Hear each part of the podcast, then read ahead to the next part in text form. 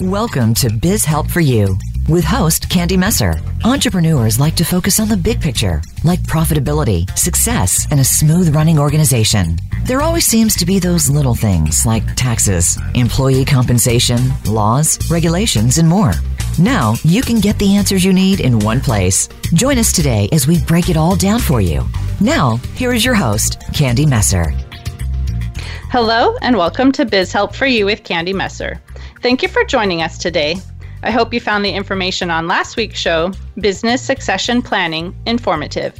If you are unable to join us and would like to listen to the show, a link is located under the episode directory on my Voice America page, as well as links for iTunes, TuneIn, Stitcher, iHeartRadio, and Spotify.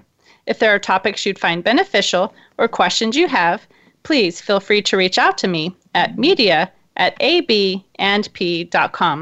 Now let's learn a little bit more about our guest today. Steve Gavatorta, owner of the Steve Gavatorta Group, specializes in empowering individuals and organizations in identifying, developing, and exceeding performance goals. Steve has had the privilege of coaching and training thousands of high performers across an array of industries.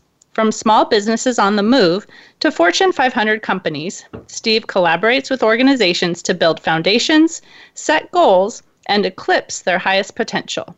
Steve is a certified professional behavioral analyst and certified professional values analyst, a certified Myers Briggs practitioner, and accredited to coach and train for emotional intelligence.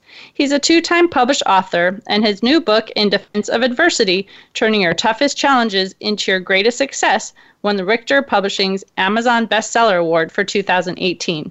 Steve currently resides in Tampa. And he was also a prior guest on this show on the topic of leading and self managing during adverse and ambiguous times. If you'd like to listen to that show, it can be found on my Voice America episode listing for May 26th. So, Steve, welcome to the show. Thank you. I'm happy to be back. Honored to be yeah, I'm very thankful that you could join us again. And for those who didn't hear your background the last time, obviously I gave a brief bit right now, but can you just explain how you started working with entrepreneurs to help them be more successful? Sure, sure. Um, I've owned my business, Steve Gavatorta Group, for about 17 years. Uh, prior to that, I spent 22 years in corporate America in primarily sales oriented roles, sales and marketing oriented roles, uh, primarily with the, uh, the consumer package divisions of pharmaceutical companies. So we made products that you would sell to a food, drug, or mass merchandiser, a grocery chain, or a drug chain, or, or a, a Walmart or a Target, something of that nature. So I spent 22 years in there, really honed a lot of the selling skills we'll talk about today uh, during those times, but left corporate America to- cold turkey to start my business again, Steve Gavatorta Group, where I work with uh, organizations, entrepreneurs, and helping them grow their sales, do it profitably, and help them uh, drive their top line sales and, and market share, so to speak. So I will build custom based programs based on my clients' needs. I'll spend some time in what I call the discovery phase uncover their respective needs, then build relevant solutions to meet those needs. Mm-hmm, exactly, which is the topic we're going to be discussing. and so I would love to actually start the discussion with understanding, you know, your interpretation of the difference between a consultant and a vendor. Yeah, a consultant really spends the time uncovering customer needs, not thinking about the the exact product or service they want to sell in the moment. They spend the upfront time discovering the customer's needs, who the key decision makers are, what issues are they facing, um, what are they trying to do to grow their business, what's their profitability, um, what's they just spend the time discovering as much as they can about their customer, and in turn they sell relevant solutions that are relevant to that respective customer's needs. And they don't try to sell their entire product line to that person or sell them things they don't necessarily need at the time. They really spend that up time, time upfront time being a consultant, understanding those needs, and solving again relevant problems through their product or service. A vendor typically goes in and they just try to sell, you know, everything that they have without really uncovering the customer's needs. And what I basically say is uh, a, a, consultant sells solutions, mm-hmm. a vendor sells commodities. And when you're when you're consultative, you're viewed in the eyes of your customer as a solution provider. They view you for the value you bring. When right. your customer views you as a vendor, they're solely looking on pr- at price. When when you're a commodity, you're equal to all their comp- all your competition, so they're going to beat you down on price. That's not a place you want to be. So, uh, being consultative, I'm not saying price goes away in total, but it becomes less relevant because the customers view you for the value you're bringing, less so than the price of your product. Right. So I think you've started to touch on this then, but can you explain then why being viewed consultatively actually brings a competitive advantage for sales personnel and businesses? Yeah, I, I'm, I've been in sales a long time, as I said, 22, 21 years in corporate America and 17 in my own business. I'm obviously have to sell in my world and I train on this topic we're talking about today. So, you know, I will say that if you take everyone that out out there who has to sell in the world, every type of sales, your type of sales, used car salesmen, pharmaceuticals, I'd gather to say 90% of the people would be vendors. Mm. They really don't sell understanding their customer needs deeply. They might think they do, or they might touch on part of it, but they really don't spend that upfront time. Those those people viewed as consultants really spend that time uncover those needs and help their customers grow their business. When they grow their business, you're going to grow your business naturally as well too. And since most of the people are vendors out there, if you can position yourself as that consultant, you're going to gain that competitive advantage because your customers are going to be taking you serious. They're going to be calling you up more because they know that you're the person solving their problems. And you're going to grow your business via word of mouth and exponentially because your client likes you. Mm-hmm. 90% of my business growth is through word of mouth. That is the least expensive way to market. I, I don't want to spend a dime on marketing if I don't have to. If I can do a great job with my customer, help them succeed, then they are going to recommend me either to do more things within their organization uh, directly with them as well too, but also recommend them to others. So it can be a competitive advantage for those customers I'm calling on, but it can be a competitive advantage for me as well too by being viewed consultatively. Right. And I think sometimes the customer actually has to realize, you know, that this is an important process as well. I know sometimes, you know, in our business too, if someone calls and they'll just say, you know, how much are your services? And we'll say, well, we need to actually discuss with you right. to learn about your business and figure out what the best solutions are. Often they feel it's just like a waste of their time. Well, I don't want to have to sit there and answer questions, not realizing the reason we're asking those questions is to really determine what their needs are. So I think having the customer understand that process is important as well and I'll say this too for, for, for the folks out there. Not all customers are created equal as well, too. Mm-hmm. You know, I want to have as many customers as I can, but they're not all created equal. Those customers who view me for price only, you know, I don't um, necessarily treat them the same or value them as much as those who truly do see me as that partner with them. Because those who view me as a vendor, they'll go to my competition in a heartbeat because I, to get a better price and that's not a profitable way for me to run my business as well too so if all my customers are beating me up on price i'm not going to have a profitable business but if i can have those customers i can build trust with build a relationship with help them grow they in turn are going to help me grow as well too. And I'll say this too. You know, I, am I'm, I'm, I'm, this is what I focus on. I'm not saying I, I would consider myself an expert, I guess, but even with my business, you know, my clients run the various rungs of a ladder. You know, some do view me as that trusted solution provider, that consultant. Some view me, you know, th- three fourths that way, 75% that way, some 50% that way. Some still consider me a vendor. And I'm always striving to keep taking those uh, my clients higher on that rung of the ladder, so to speak. So they see my value and they see me more than just that price person. Right. And I know today when I had posted about this show again too to you know share and get the word out, you had posted as well that Harley Davidson does not sell motorcycles. So can you explain what you mean? Yeah, your customers probably or your audience probably thinks I'm nuts uh, there, there's a great quote I, I, I, saw in a book called uh, Reimagine by Tom Peters. Shoot, this is about 20 years ago. And it was a quote it, within the book. He had a quote from a Harley Davidson executive who said, What we sell is the ability for 43 year old accountants to dress up in black leather, drive through small towns, and scare people. so, so it, it sounds. But what what he's saying is they don't sell a commodity, a mm-hmm. motorcycle. Mm-hmm. They sell an experience. They sell a lifestyle. They sell an emotional connection. So now what they've done effectively is differentiated themselves from Suzuki, Kawasaki, Honda, all those other companies that make uh, motorcycles. So mm-hmm. they're viewed in the eyes of their customers differently because they're selling a lifestyle.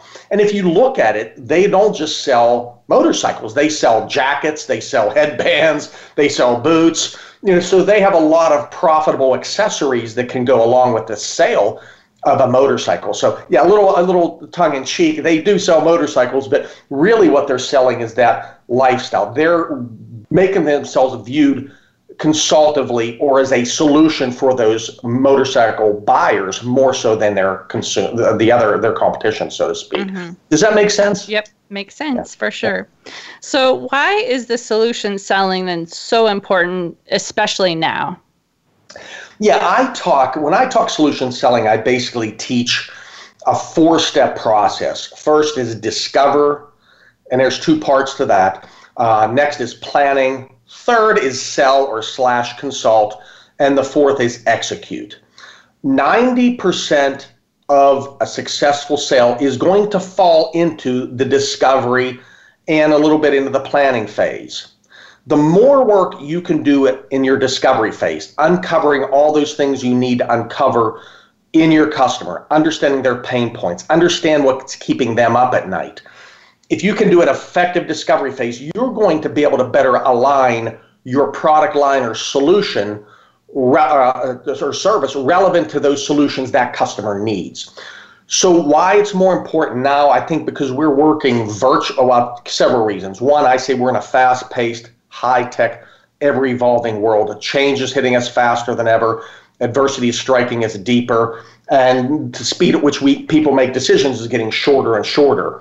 So it's hard to get that face time in front of customers and understand truly what they're going through. So that upfront time discovering, spending that upfront time to uncover those needs is more important now than ever because they are fast-paced, high-tech, ever-evolving world, number one. Number two, with this whole COVID-19 and us having to do things virtually, it's often hard to get that face-to-face meeting nowadays and do the discovery phase, asking questions. So, spending that time up front researching on the internet, talking to people who may be tied to that, uh, tied to your customers, or having phone calls with your customer, spending that time in that discovery phase, those people who can do that and do a better job of that virtually are in turn going to be better because they're going to be able to provide those relevant solutions during the, these difficult times. Mm-hmm. That's so true. And I think what we could touch on here too is maybe someone hasn't really done this before and they're learning like, oh, yes, I should have a sit down conversation. If they've never done it, like what would you say to them to help them know what types of questions to ask? Yeah, I, I what I do is I break down in the discovery phase. I talk about something called discovery buckets. To your point, there's a, there's so many things we can ask customers. Where do we start? And um, so I talk about organizing our thoughts with something called discovery buckets. The first discovery bucket are basic things I need to know about that particular customer, where they're located, do they have retail outlets, brick and mortar, uh, who, uh, where are they located, how many, what's the size of their business, just basic business things you may need to know about your customer. Two, what is your customer's strategic objectives? what are they doing to drive their top line sales? What's their what do they do uh, philosophically to, to bring profit in the business? And what's their strategies around growing their business, their market share? Uh, the third thing, discovery bucket, would be the tactical bucket, really falling back on the four P's of marketing. What are their tactics around distribution or their product line? What are their tactics around their pricing strategy? What are their tactics around uh, where their product is literally sold, whether it's in store or or in the marketplace? And lastly, what do they do to promote? What are their tactics around promotion? And then last discovery bucket is key personnel. Who are the key personnel you're calling on? Are they decision makers? Are they buyers? Are they influencers? And really understanding who all the people are I need to connect with in that customer. Is it one person or is it multiple people? And if it's multiple people, who is the ultimate person that I need to meet with to uh, pre- present my solutions? So those four discovery buckets can help organize your thoughts. Again, basic knowledge, strategic knowledge, tactical knowledge, and then lastly, key personnel knowledge. Mm-hmm. That's great. I'm glad that you were able to cover that information too, because I think it will help listeners who maybe want to get started on this cool. understand what they should be really thinking and asking. Yeah. Um, but and again, every customer is going to have different needs. So being able to listen and understand what services that you offer that can meet those needs uh, is extremely effective and, and important. That, that's why I broke it out with discovery buckets. I mean, as is as I said, we're in this fast-paced, high-tech, low t- low-touch world. There's so much more information out there now, and and it's almost like drinking water out of a fire hose with regard to what we have to know about our customers these four discovery buckets has have really helped organize our thoughts so we can focus on four main categories and ask questions around those four main categories. If you can ask questions and learn as much as you can about those four categories or discovery buckets, the more you're going to be able to connect the dots with how my product or service can solve for this customer's respective need or their problems or what's keeping up at night. Right. Or maybe you aren't the right fit and you can let them know and then you're still doing them a service by saying you know what? I don't think i'm the right fit for you. I can recommend you to you know someone here that can help. So. Bingo. As you said not all as we said earlier not all clients are created equal. If they don't find the need in my product or service we're not a good fit. If they're viewing me solely as that consultant for a for price only not saying it's a horrible fit but i'm going to start thinking you know, what do I need to do to help them view me consultatively, and will they ever? And that make make me decide whether I'm how much time I'm going to spend with them as well too. Right. Well, it's actually time to take a break. So when we come back, we're going to continue to chat with Steve about solution selling. Are you a consultant or a vendor? You're listening to Biz Help for You with Candy Messer on Voice America Internet Radio. We'll be right back after this brief commercial break.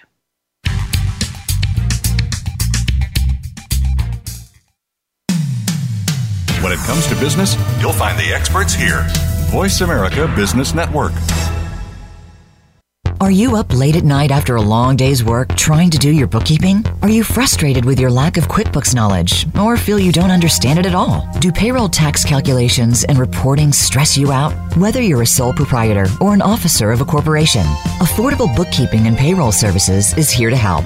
We work with overwhelmed entrepreneurs to remove the burden of bookkeeping and payroll tasks, giving them peace of mind and the freedom to do the parts of the business they love.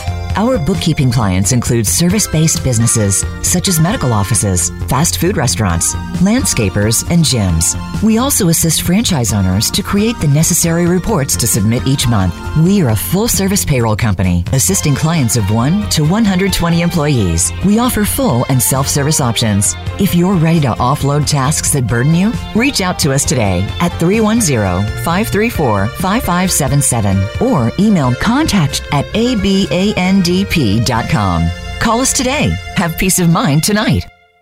Today, we live in a truly global environment. Business can more easily be conducted now in almost any part of the world. How do you, as a business owner or professional, navigate the ever changing business landscape? Tune in to Leadership Beyond Borders with host Kimberly J. Lewis. With a worldwide resource of guests, you'll find out what opportunities and challenges surround diverse and virtual organizations. Listen live every Tuesday at 3 p.m. U.S. Pacific Time on the Voice America Business Channel.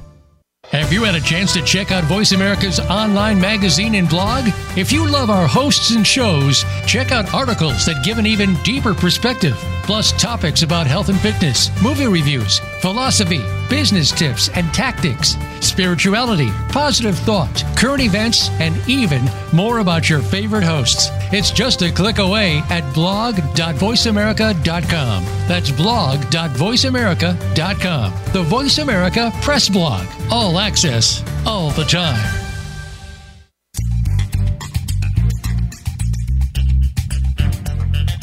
You are listening to Biz Help for You. If you have a question or comment about the show, send us an email to media at abandp.com. That's media at abandp.com. Now, back to Biz Help for You. Welcome back to Biz Help for You with Candy Messer. In the last segment, Steve Gavatorta told us about his background and explained the difference between being a consultant and a vendor. So now let's continue our discussion. So, Steve, why aren't more salespeople more consultative?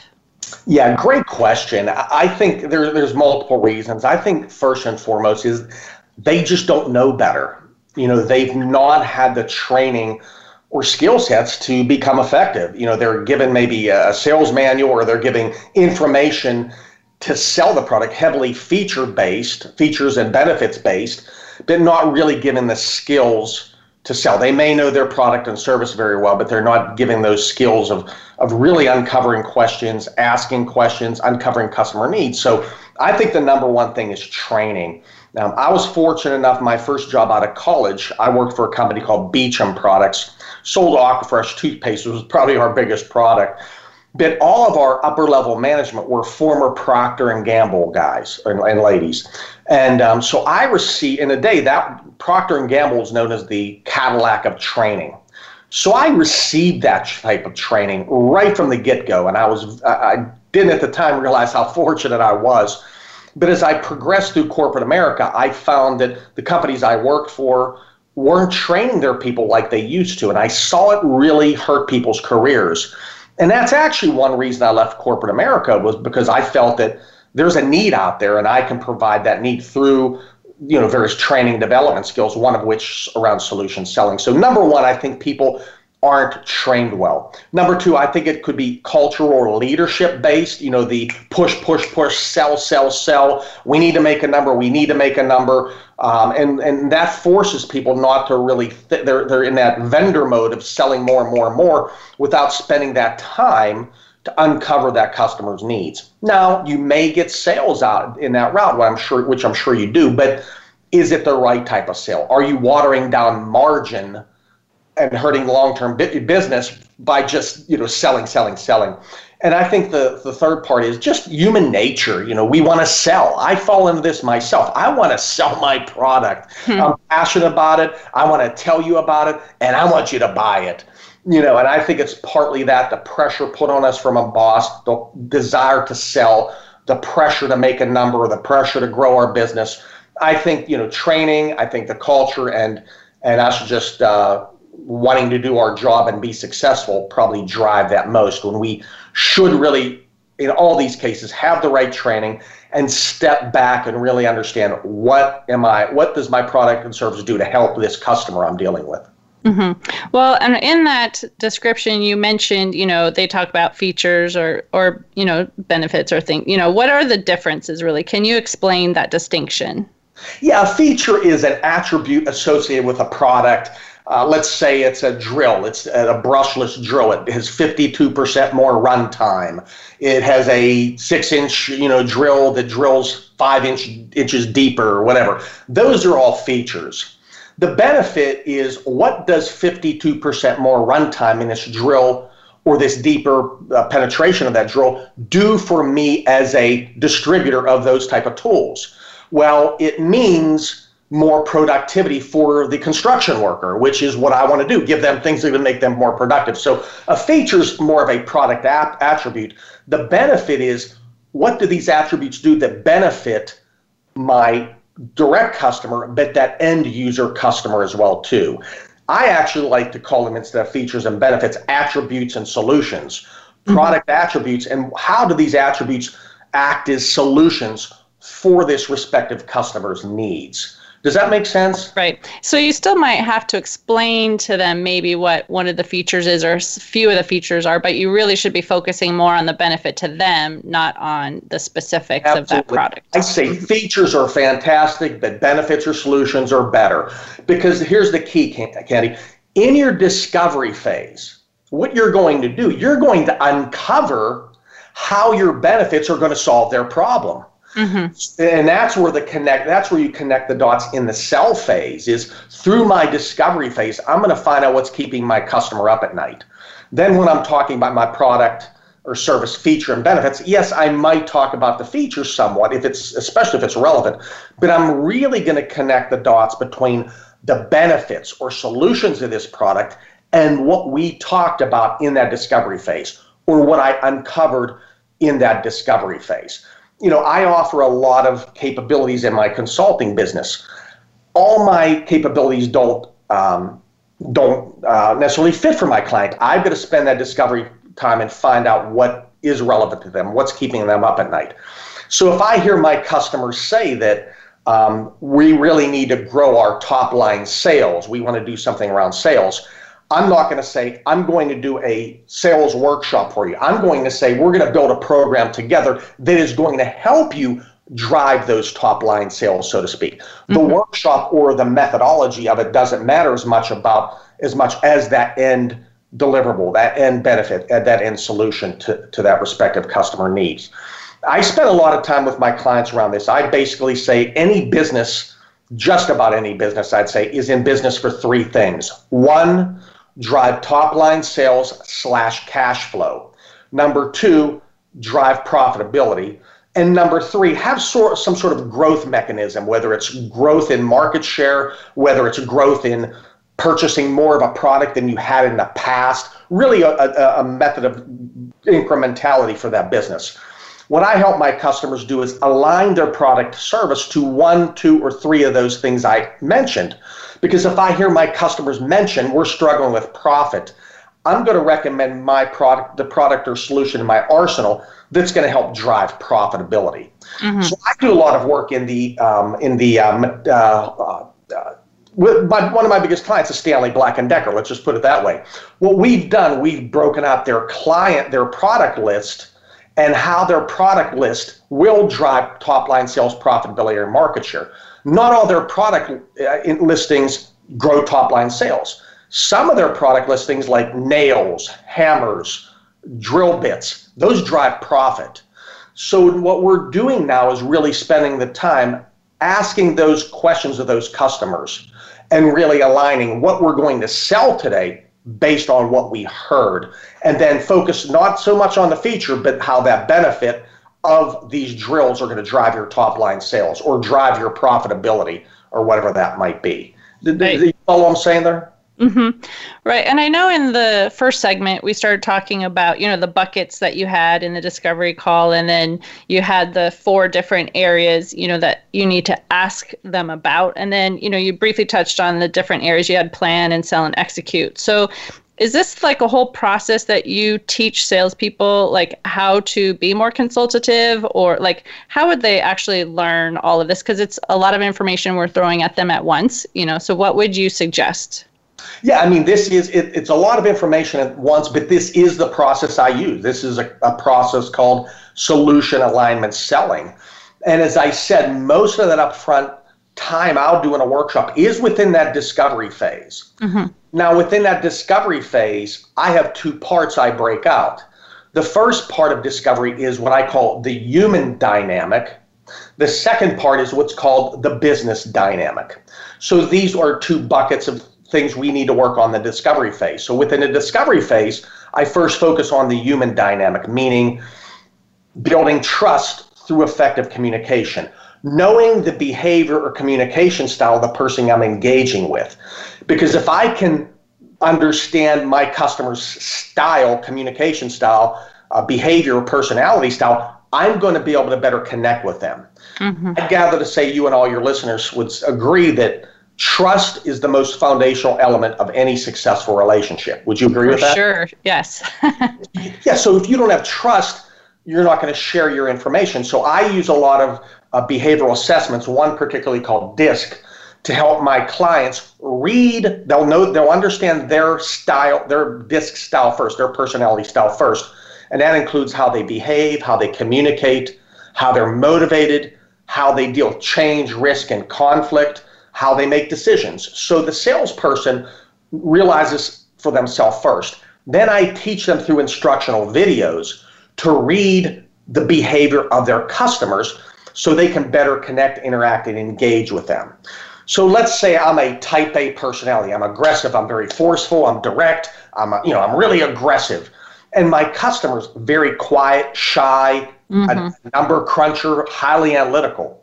There's a chance I'm going to shut that person down by being overly aggressive with them. I'm not going to build trust that way. And if I don't have trust, they're not going to share those items within those four uh, discovery buckets I'd mentioned earlier. You mm-hmm. follow what I'm saying? Yes. So the sure. number one thing within discovery is building trust through effective communication, getting your customers to dialogue. Second part of discovery is then now I'm going to go into looking at those four discovery buckets and really uncover their needs. So I'm building trust through understanding their style and, and being more of a chameleon, and then I'm getting them to talk and understanding their business. Once I do that, now I can build a plan, and now I can sell and, and follow through on the uh, execute phase. So as I said earlier, 80, 90% of that successful sales done in, is done in that discovery phase. I use a quote from Abraham Lincoln. I think it's something like this. If it took, takes nine hours to chop down a tree, I'm going to spend the first six hours sharpening my axe. Mm, smart. yes. Right, right. So that's what the discovery phase does. First, you know, building that trust, getting your customer open up, then getting them to share their information. Now I can step back in the planning phase and say, you know what? What I first thought their needs were may not be exactly what they were, but I can attack it this way or I can mm-hmm. recommend this. And that is going to help you be, become more successful during that specific selling phase. And when you're in that selling phase, heavily emphasize once again the benefits because that's what you're going to that's what you're going to tie into what you've discovered in the discovery phase. Right. It's powerful. well, and I know until you know COVID really hit, most of the time salespeople were probably having those face-to-face interactions, and now, of course, we're supposed to be doing everything virtually. So, yeah. I mean, do you have any tips on, you know, how maybe it's a little bit different from face-to-face versus on the phone, or maybe through, you know, a Zoom or Skype or something like this, like how they can handle that? Yeah, I think again, it's it, you're going to have to spend as much time in that. Dis- I think you're going to have to spend time pre- planning for your discovery phase. Let's put it that way. Mm-hmm. What am I going to spend time on before that I can uncover on my own to help me understand this customer first? Secondly, what do I need to prepare for for this short time I have this person in a in a virtual dialogue or a or a uh, phone dialogue? To really make sure I'm asking the right questions in a pithy manner so we can get more done. You know, I think it's easier for someone to say in a in a virtual meeting or a phone call to say, okay, I can't talk anymore, I have to hang up, I got to do other things, than it is in person. So I think it's it's greater preparation, doing as much homework as you can up front to prepare you accordingly for that call, making that discovery phase as productive as possible. Mm-hmm.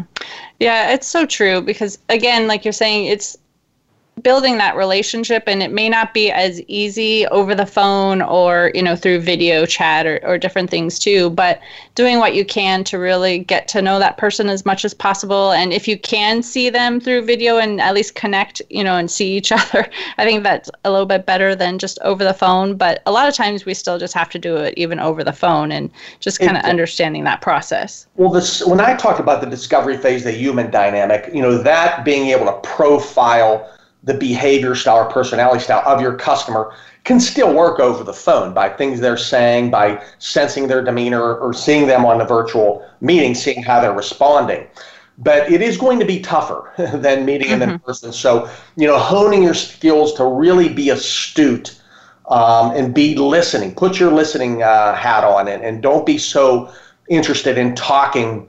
Try to get them in a dialogue. And, and I always say it's more important uh, you want to have a dialogue, not a monologue. You don't want to, as I, as, as I get a lot of laughs in workshops, say, you don't want to show up and throw up. You want to have a dialogue with your customer. I would rather have a dialogue with the customer, only get through my presentation 50%, than get my per- presentation through 100% and not have had a dialogue. Mm-hmm. Let's put it that way. So. And that's true. I think a lot of times do people do think too, oh, I have this whole thing I have to get through in an hour, you know, or half an hour, whatever that time is. But what you just said, I think, is really important. That's a massive issue. The the thing feeling that I need to get through this deck. I created it and I need to get through this deck. That's a massive problem. And I think once again, as I said earlier, we're in that high tech, low tech, tech ever evolving world.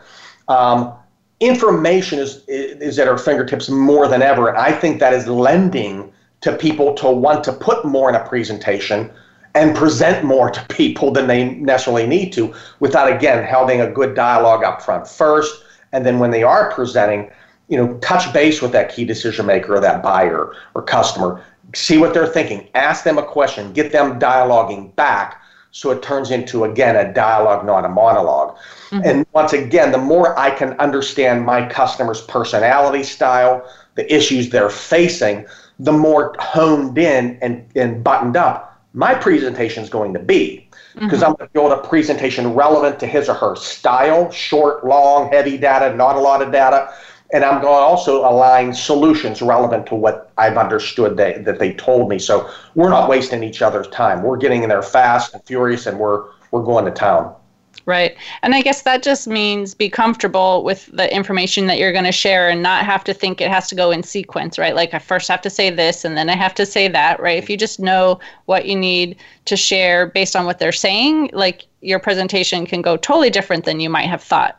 Exactly. And that's what it should be. I, you know, I'm of the mindset less is less is more and many times. I'll tell you a lot of cl- first client meetings I have.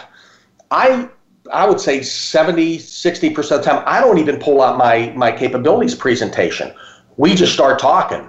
mm-hmm. Now I can step back based on what they're talking, telling me and either verbalize my capability to them or at least pull the presentation out that I have and only focus on certain pages that are relevant to what they spoke about. And right. it's perfectly okay to have a dialogue and say, listen, I built this deck, especially if it's a new client. I built this information, and based on what we're talk we've talked about, you know, I'm going to skip a few pages here if you don't mind. Let's get the things I think you're going to really enjoy and how I can help you grow your business or or sleep better at night or, or gain more customers, things of that nature. Mm-hmm. Perfect. Well, it's actually time to take another quick break, so be sure to hang around to hear more from Steve Gavatorta of the Steve Gavatorta Group on solution selling. Are you a consultant or a vendor? We'll be right back after this brief commercial break.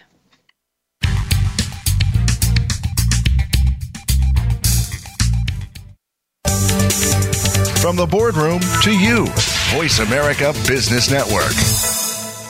Are you up late at night after a long day's work trying to do your bookkeeping? Are you frustrated with your lack of QuickBooks knowledge or feel you don't understand it at all? Do payroll tax calculations and reporting stress you out? Whether you're a sole proprietor or an officer of a corporation, Affordable Bookkeeping and Payroll Services is here to help.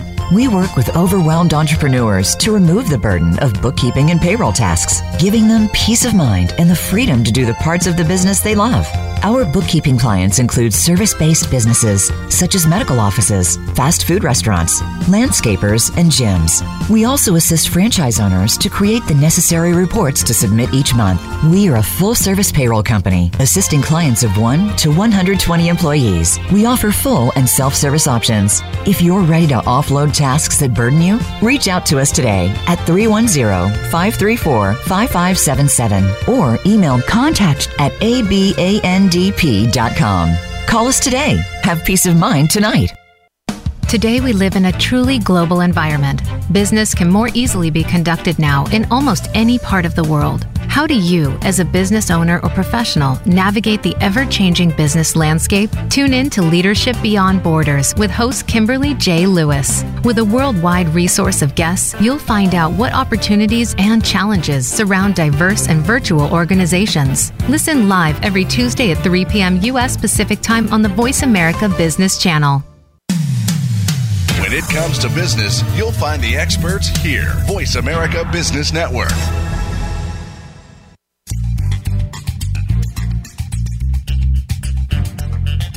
You are listening to Biz Help for You. If you have a question or comment about the show, send us an email to media at abandp.com. That's media at abandp.com. Now, back to Biz Help for You. Welcome back to Biz Help for You with Candy Messer. Today I'm chatting with Steve Gavatorta of the Steve Gavatorta Group. Let's find out a bit more information from him on being a consultant rather than a vendor.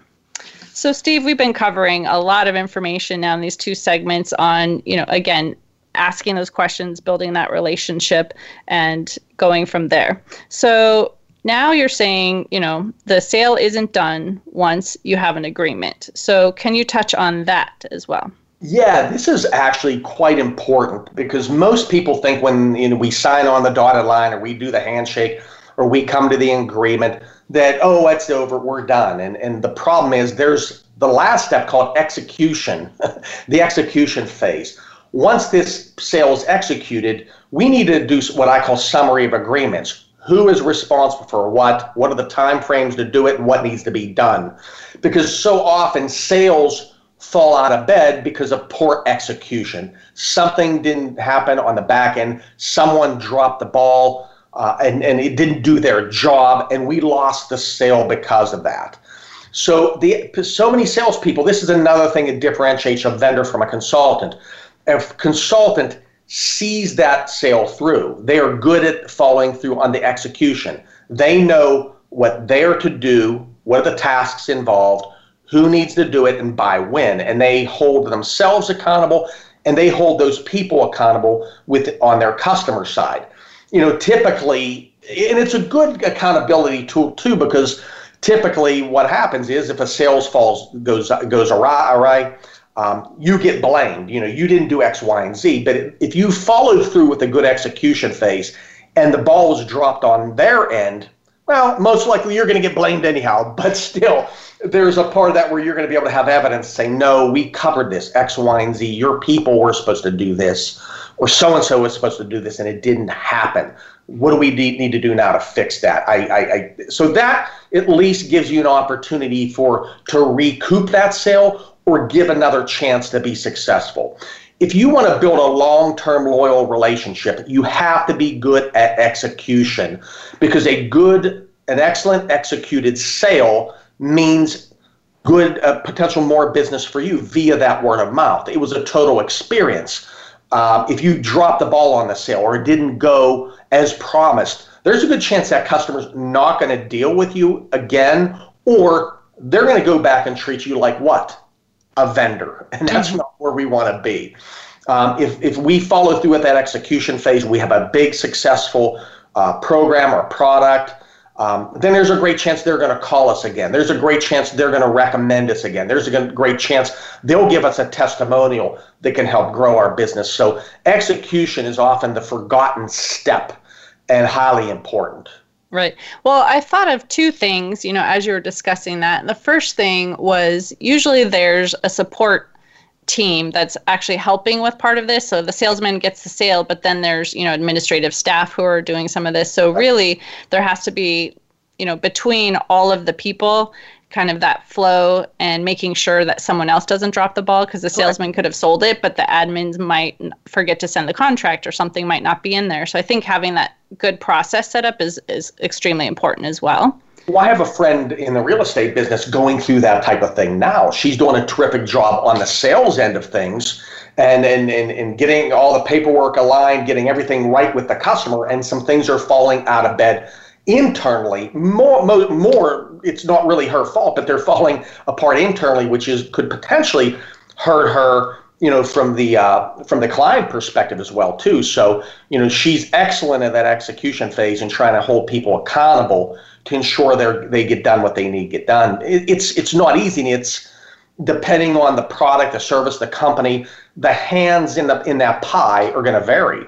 The more right. hands in that pie, the more the more opportunity for error and mistakes. So it's imperative for you as that consultant to make sure you know who all has their hands in that pie. What are the processes, both from our side and the customer side, to ensure that sale goes smoothly?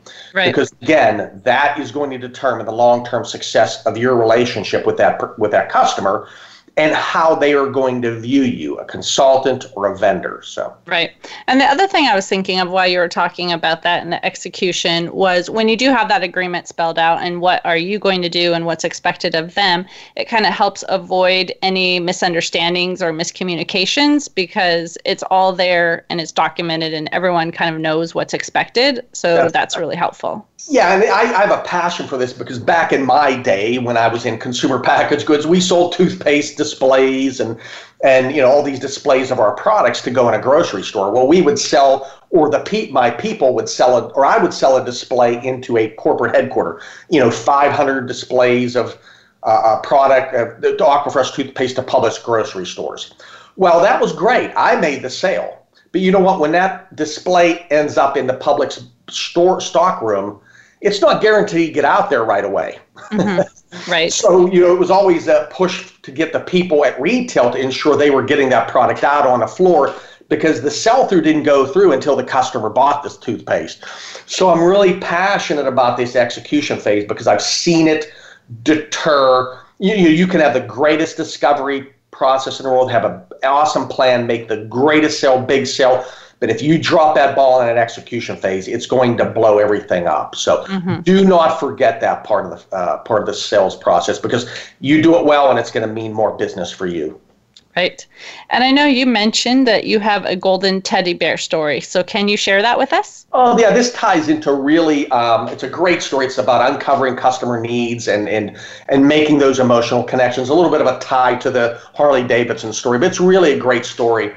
Um, I do some more. I've done some work with Pandora Jewelry, and we were talking about consultative selling in the in the uh, speaking engagement I did with Pandora. And one of the store managers shared a wonderful store uh, story with the folks in the room I was with that I was training. And she said she again she was a store owner, and she said there was a woman that came to her store, not dressed real real fashionable. She her she had like a t-shirt on, a little dirty. Um, walked in her store and one of her um, clerks engaged her. And she kind of I, the clerk looked at her looked at her how she was dressed assumed you know she can't spend a lot of money. Well sh- she asked what are you looking for ma'am? And the ma'am said i'm looking for a, a teddy bear you know some sort of teddy bear trinket. So the woman sold her not thinking she could spend a lot of money sold her a silver teddy bear trinket for her wrist for those of you who don't know what Pandora does, they do, jewelry, trinket type jewelry. So the woman bought the $50 teddy bear, uh, silver teddy bear, and left. About a year or six months later, that same woman comes in dressed the same way. This time, the store manager engages her, starts looking at the trinkets on her wrist, and said, I, what are you interested in? She said, I, I, I like teddy bears. And she said, I see you have a silver teddy bear on your wrist. Why is the teddy bear so important to you? The woman almost broke down and started crying. Her eyes watered up. And she said, I lost my mother a few years ago. And for my birthday every year, she used to always buy me a teddy bear. Mm. So let me ask you, Candy, do you think that store manager was able to upsell that woman to a $500 gold teddy bear? I think so, because it's the meaning behind it, not just what the item is itself. Bingo. She sold her the $500 gold teddy bear. So there's many morals to that story. Don't assume you know what your buyers want. Uh, mm-hmm. Don't assume by looking at them, you know, you know, or, or by, just by initial discussion or glance, you know what they want. Um, really try to break out and ask those questions. That first clerk made assumptions, didn't ask questions, didn't engage yeah, she sold her a teddy bear, but a $50 one versus what's the margin of a $500 one. Mm-hmm. Um, so don't assume, you know, uncover those needs, and then you're going to be able to uh, make that emotional connection, and then you're going to be able to sell that relevant solution to that to the respective needs. And I think it was a great consultative selling story. The other clerk treated that customer like she was a vendor. Like she didn't have money to spend. I'll sell her something cheap. When it's essentially that woman was ready to spend some money because it meant something to her. It was that emotional connection.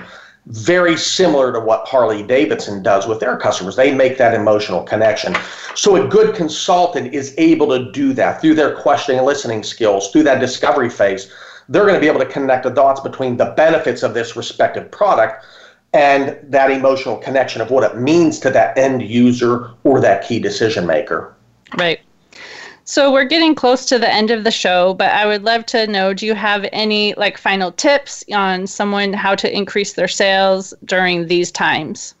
Yeah, I just fight tooth and nail to be consultatively. that's that's what I be viewed consultatively. Again, I think it's pressure packed times like this where people may start panicking. They may become shorter than normal. And I think it's the exact opposite thing you should do. You should step back. Listen, your customers, whether they're a brick and mortar store, whether a person, we're all going through some tough times together. If you can use this these crazy times to be a solution provider, a problem solver, to help your customers sleep at night and feel better, then you're going to be successful. So I think be consultively, focus on being consultively. And you only do that with really taking that upfront time, unco- making those human connections, number one, through that human dynamic. Number two, uncovering that th- those needs, just as that store manager did with that woman, and then ma- make those relevant solutions based on what you heard. Mm-hmm. Again, just like that uh, the store manager did you know, she asked the good questions, she probed, and she made that emotional connection. She was uh, able to upsell from a $50 item to a $500 item. So I hope that an- that was that was a mouthful. Perfect. yes. So, okay. Well, what I would love for you to do now is just you know share a little bit more about that book that you have and how can people reach you. Yeah, um, uh, for those of you, uh, we uh, Candy mentioned earlier, I published a book about a year and a half ago called "In Defense of Adversity." Turning your toughest challenges into, into your greatest success. And it's not a direct sales oriented book, but there's a lot of good insights in that book that can help you become better at sales by understanding um, how our brain functions under stress. We can in turn help ourselves become a better salesperson under duress or in difficult moments.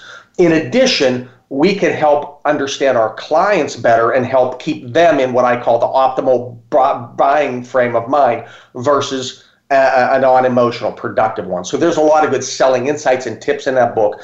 In addition, I dig, dig deep into that behavioral assessment. I talked about DISC as well too. So folks can learn a little bit about themselves, especially how they deal with adverse times, and they can learn about greatly about how they deal with other people during difficult times. So we can in turn leverage adversity to our advantage rather than make it, uh, you know, help us thrive in these times, as I say, rather than just survive them. And would they reach you by your website or phone number? How would you want them to call you or reach you? Yeah, to reach out to, if you want to purchase the book In Defense of Adversity, it's uh, on Amazon. Um, easy to find on Amazon, paperback, hardback, free audio version if you have Audible and then ebook. And f- you can uh, feel free to uh, call me at 813 777 9414. Email address is steve at gavatorta.com. That's my last name, G A V A T O R T A.com. And that's the same domain name as my website. So visit me there as well, too.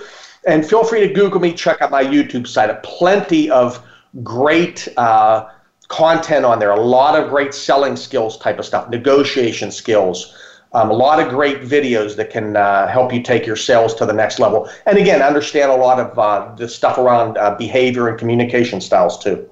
Perfect. Well, thank you so much, Steve, for being a guest on my show today. And I do want to thank the listeners also for tuning in. I hope you found this topic interesting and that it answered some questions about solution selling. Are you a consultant or a vendor?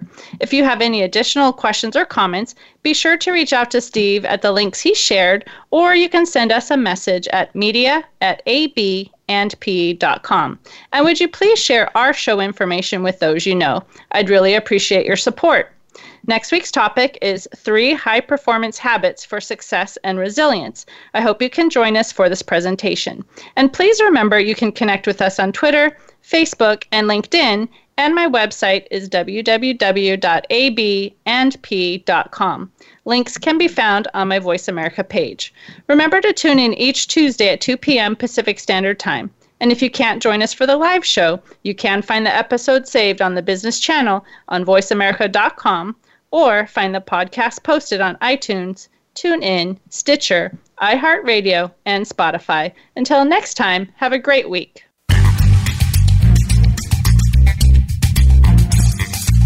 Thank you for listening to Biz Help for You. Please join your host, Candy Messer, again next Tuesday at 5 p.m. Eastern Time and 2 p.m. Pacific Time on the Voice America Business Channel. Have a terrific week.